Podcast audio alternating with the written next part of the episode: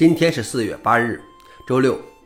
本期是银河观察第九百六十五期，我是主持人银河老王。今天的观察如下：第一条，谷歌前 CEO 因担心中国而拒绝暂停人工智能研究。前两天，上千名研究人员签署公开信，提议暂停人工智能的研究，并至少暂停半年。但谷歌前 CEO 埃里克·施密特在接受采访时说，他不赞成暂停研究，因为这将只对中国有利。我赞成的是让大家尽快聚集在一起，讨论什么是适当的护栏。他认为西方政府需要更快采取行动，以跟上中国的研究和发展。消息来源：彭博社。老王点评：这有点受害妄想症了，啥都拿中国说事儿。第二条是，软件工程师因在 ChatGPT 上粘贴专有代码而被捕。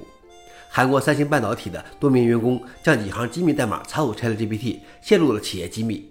这些机密可能被包括在聊天机器人未来对世界各地其他人的回应中。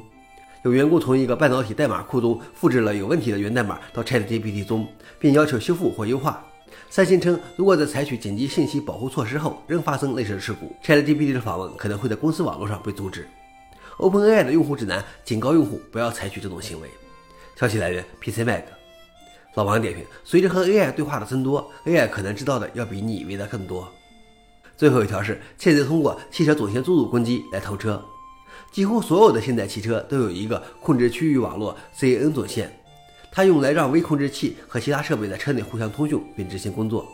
窃贼通过拔下智能设备，如智能大灯来获取并通过 CAN 总线进行攻击，引入假信息，就像它来自汽车的智能钥匙接收器。这些信息可以导致安全系统解锁车辆，并禁用发动机防盗器，从而使车辆被盗。在今天路上的大多数汽车中，这些内部信息没有受到保护，接收器简单的信任他们。安全研究人员因为自己的 RAV4 被盗而发现了这种盗窃方式。消息来源：Register。老王点评：这很像互联网早期，默认觉得所有传输信息都是安全的，因此采用的命文。以上就是今天的硬核观察。想了解视频的详情，请访问随附链接。谢谢大家，我们明天见。